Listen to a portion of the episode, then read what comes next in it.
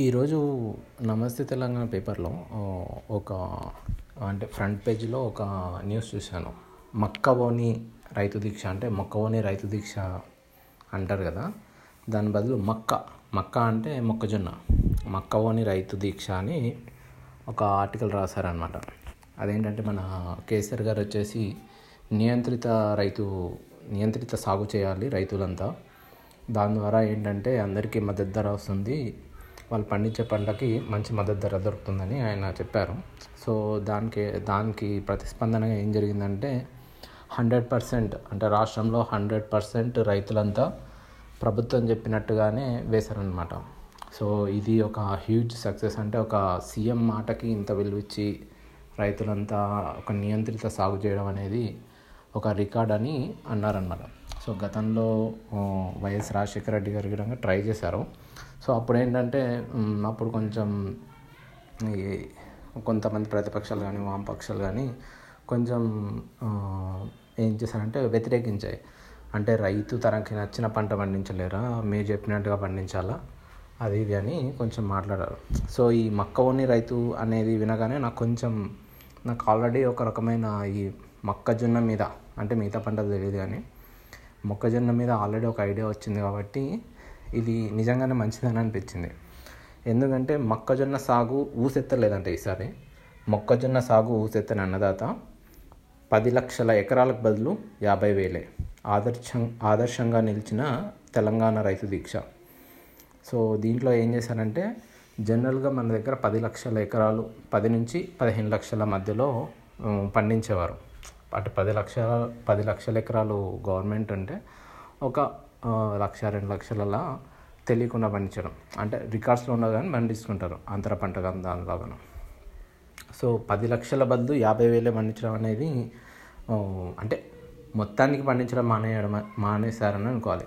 ఆ యాభై వేలు కూడా ఎక్కడ పండించారంటే అంతర పంటగా. అల్లం ఇలాంటి కొన్ని కమర్షియల్ క్రాప్స్ ఉన్నాయి కదా. సో వాటికి డిస్టెన్స్ బెడ్స్ క్రియేట్ చేస్తారు కాబట్టి ఆ గ్యాప్లో ఈ మొక్కజొన్న పండించారు. సో ఆ యాప్ కొంతమంది ఏం చేశారంటే కొంతమంది వచ్చేసి ఈ హైవేల పక్కన చిన్న చిన్న ఉంటాయి కదా. సో ఆ మొక్కజొన్నలు అమ్ముకునే వాళ్ళు పండించారనమాట ఆ పక్కన ఇలా మొక్కజొన్నలు కాల్చి అమ్ముతుంటారు కదా. సో వాళ్ళు పండించడం. సో అంటే పది లక్షల ఎకరాల నుంచి యాభై వేలకు పడిపోయింది ఒక్కసారిగా. ఈ అంటే మళ్ళీ యాసంగిలో తప్ప మిగతా వాటికి ఎవరు పండించట్లేదు. ఎవరైనా ఒక పౌల్ట్రీ ఫామ్కి అటాచ్డ్గా ఉన్న క్రాప్ ఫీల్డ్స్లో కానీ అలాంటి వాళ్ళు పండించుకునే తప్పించి టోటల్గా ఓవరాల్గా ఏ రైతు ఈసారి మొక్కజొన్నను పండించలేదు.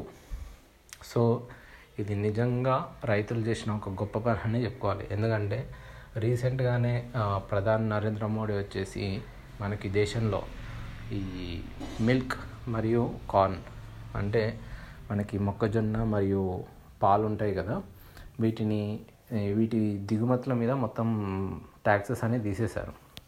సో దీనివల్ల ఏంటంటే ఫారిన్ కంట్రీలో విపరీతంగా పెరిగిన మొక్కజొన్నని హ్యూజ్గా ఈ అమెరికన్ కంట్రీస్లో పెరుగుతుంటుంది. సో అదంతా మనకి మన మనకి దిగుమతి చేసుకుంటారు అనమాట సో జనరల్గా కార్న్ వచ్చేసి ఏంటంటే ఓన్లీ మనం కార్న్ మనం మార్కెట్స్లో కొనుక్కొని తింటున్నాం ఈ మధ్యకాలంలో సో ఆ కార్న్ అవి పౌల్ట్రీస్కి కానీ రకరకాల వాటిలో వాడుతుంటారు. సో దానికోసమే డిమాండ్ అనేది ఉంటుంది. సో వాళ్ళకి ఇక్కడికన్నా అంటే మన రైతుల కంటే ఒక మద్దతు ధర ఇచ్చి ఎక్కువ ప్రైస్కి కొని కొనే బదులు వాళ్ళకి చీప్గా దొరుకుతుంది అనమాట అంటే మనకి దిగుమతి చేస్తున్నారంటేనే వాళ్ళ దగ్గర హ్యూజ్గా చాలా పెద్ద మొత్తంలో మొక్కజొన్న బండి దాన్ని ఏదో రకంగా వేరే దగ్గరికి పంపించడం. సో చాలా తక్కువ ధరకి దిగుమతి చేసుకుంటారు కాబట్టి ఇక్కడ ఎక్కువ ధర పెట్టి కొనడం అనేది కష్టం. ఇంకా అంటే బయట ధర లేనప్పుడు ఇంకా మద్దతు ధర కూడా కొంచెం కష్టంగానే దొరుకుతుంది. మద్దతు ధర అనేది దొరకడం కష్టం. సో ఈ ఇలాంటి క్లిష్ట సమయంలో ఈ మొక్కజొన్నని అంటే గవర్నమెంట్ వీళ్ళకి ఒక డెసిషన్ ఇవ్వడం రైట్ టైంలో ఆఫ్టర్ దిస్ కరోనా. రైతులు కూడా ఆ మొక్కజొన్నను పండించకపోవడం వల్ల ఏంటంటే మొక్కజొన్న రైతులు ఎప్పుడైతే ఎవరైతే ఎక్కువగా వేసేవాళ్ళో వాళ్ళు ఈసారి పెద్ద నష్టం నుంచి తప్పించుకున్నారు వాళ్ళు. వాళ్ళు నిజంగా చాలా లక్కీ అని చెప్పుకోవాలి. ఈ సంవత్సరంలో ఈ సీజన్లో మొక్కజొన్న వేసిన వాళ్ళకి నష్టం తప్ప లాభం అనేది లేదు. సో ఆ రకంగా ఇప్పుడు తెలంగాణలో మొక్కజొన్నని ఆల్మోస్ట్ ఆల్ అంటే మనం జీరో అని అనుకోవాలి. నైంటీ నైన్ పర్సెంట్ పది లక్షలకి యాభై వేలు అంటే అది పాయింట్ వన్ పర్సెంట్ కూడా కింద మనం కన్సిడర్ చేయలేము కాబట్టి హండ్రెడ్ పర్సెంట్ మొక్కజొన్న రైతులు వేసే వాళ్ళంతా ఇప్పుడు పెద్ద నష్టం నుంచి వాళ్ళు చాలా అదృష్ట అదృష్టశాత్తు వాళ్ళు తప్పించుకున్నారని అనుకోవాలి. ఇది నిజంగా వాళ్ళకి very very luckiest thing so ఈ నియంత్రిత సాగు అని మన కేసీఆర్ గారు ఏదైతే తీసుకొచ్చారో అది నిజంగా చాలా మంచి పని అని చెప్పాలి. సో అదేంటంటే కేసీఆర్ గారికి ఉన్న నమ్మించగలిగే గుణం ఒక భరోసానిచ్చే విధంగా మాట్లాడతారు. ఏదైనా ఒక కొత్త ఒరవడి తీసుకెళ్ళినప్పుడు ప్రజలందరికీ ప్రజల భాషలో చెప్పి వాళ్ళకి అర్థమయ్యేలాగా చెప్పి వాళ్ళందరినీ తను ఏదైతే సరైన దిశ అని అనుకుంటారో ఆ దిశలోకి తీసుకెళ్ళే విధంగా అంటే ఈయన డ్రైవ్ అలా డ్రైవ్ చేస్తుంటారు. అలా డైరెక్షన్లోకి తీసుకెళ్తారు కాబట్టి హండ్రెడ్ పర్సెంట్ సాధ్యమైంది. ఇప్పుడు హన్- దానికి రైతు బంధు కూడా అటాచ్ చేశారు. ఈసారి అలా ఇంకా అంత అంటే అందరూ అర్హులు కాబట్టి ఈసారి అందరికీ రైతు బంధు కూడా వచ్చేసే అవకాశాలు ఉన్నాయి. సో అది కూడా మనకి పేపర్లో ఇచ్చారు రైతు బంధు.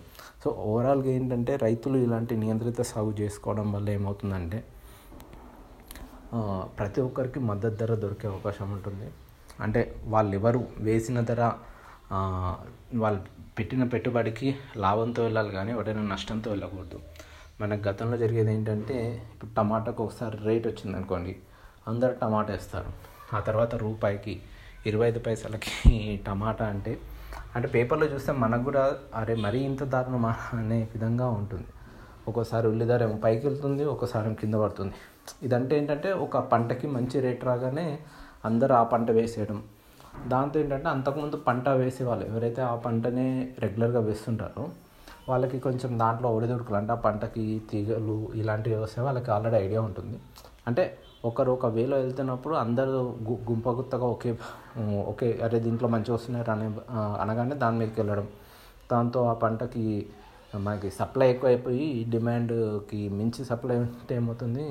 ఆబ్వియస్గా అలాంటి టైంలో ఈ వ్యాపారులు ఎవరైతే ఉంటారో దాన్ని ఎంకరేజ్ చేసుకోవడానికి వాళ్ళు మద్దతు ధర తగ్గించుకోవడం చాలా చాలా తక్కువ ధరకి వాళ్ళు అంటే ఎలాగైనా ఇప్పుడు రైతులు ఏం చేస్తారు వాళ్ళు సేవ్ చేసుకోరు వాళ్ళ గోడౌన్స్ ఉండవు ఏముండవు సో వాళ్ళు ఏం చేసుకుంటారు వాళ్ళు ఎవరికొకరికి అమ్ముకొని వెళ్ళాల్సిందే కాబట్టి వాళ్ళు వాళ్ళు ఏదో ఒక రేట్కి వాళ్ళు అమ్ముకొని వెళ్ళాల్సి ఉంటుంది.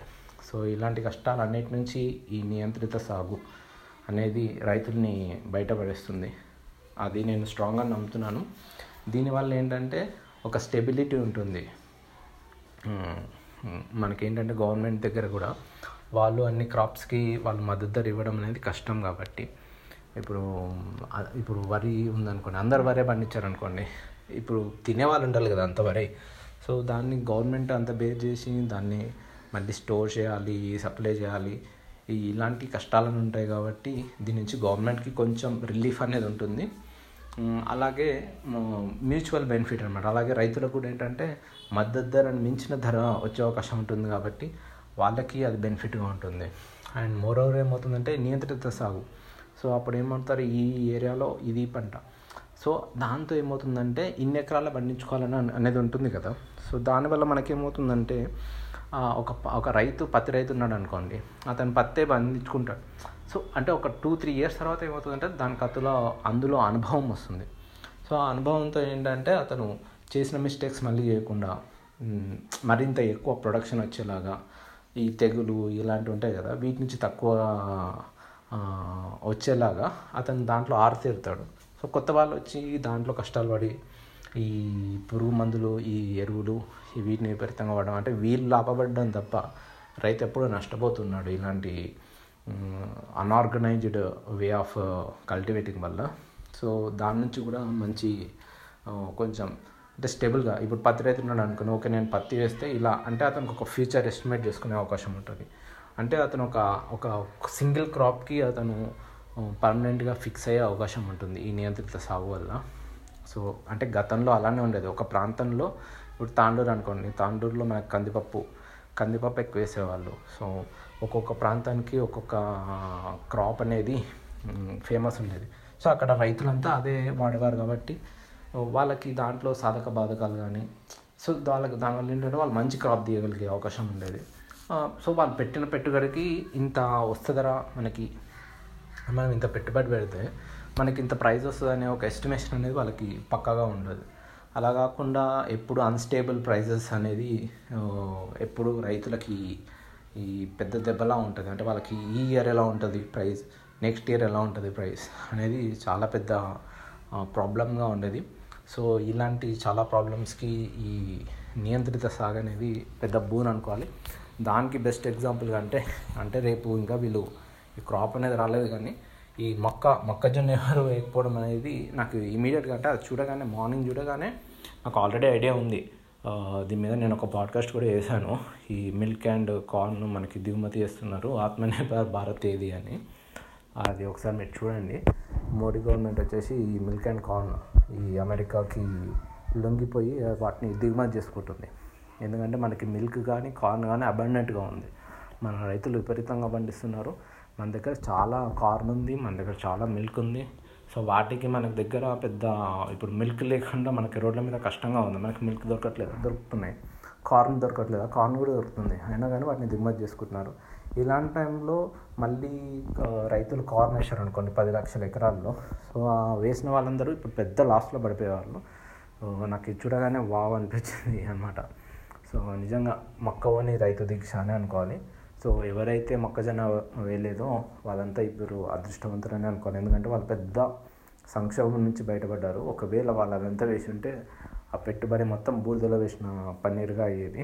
సో ఎనీవే ఈ రైతు నియంత్రిత సాగు అనేది ఏదైతే ఉందో కేసీఆర్ లక్ష్యం ఆ విధంగా రైతులంతా దీని విధంగా వెళ్ళాలి ఎందుకంటే ఈ కరోనా సంక్షోభంలో వేరే ఆల్టర్నేటివ్ సోర్స్ ఆఫ్ ఇన్కమ్ అనేది లేదు. సో చాలామంది గ్రామాల్లోకి వెళ్ళిపోయారు. సో వాళ్ళకున్న ఇప్పుడు వాటర్ వర్షాలు ఇవన్నీ బాగున్నాయి కాబట్టి ఈ టైంలో వాళ్ళకి వ్యవసాయం అంటే వ్యవసాయం చేసుకుంటున్నారు. కూలీలు అయితే కూలీలు చేసుకుంటున్నారు. ఉపాధి హామీ ఉంటే ఉపాధి హామీ చేసుకుంటున్నారు కాబట్టి ఇలాంటి టైంలో రైతు అనేవాడు చాలా స్ట్రాంగ్ ఉండాలి. వాళ్ళ క్రాప్కి కూడా మంచి వాల్యూ రావాలి. సో ఇలాంటి టైంలో ఎలాంటి ఈ బ్యాడ్ థింగ్స్ జరగకూడదు వాళ్ళకి కాబట్టి మనకి రైతు నియంత్రిత సాగు అనేది హ్యూజ్ సక్సెస్ అయిపోయి మంచి లాభాలు రైతు చూడాలని ఆశిస్తున్నాను.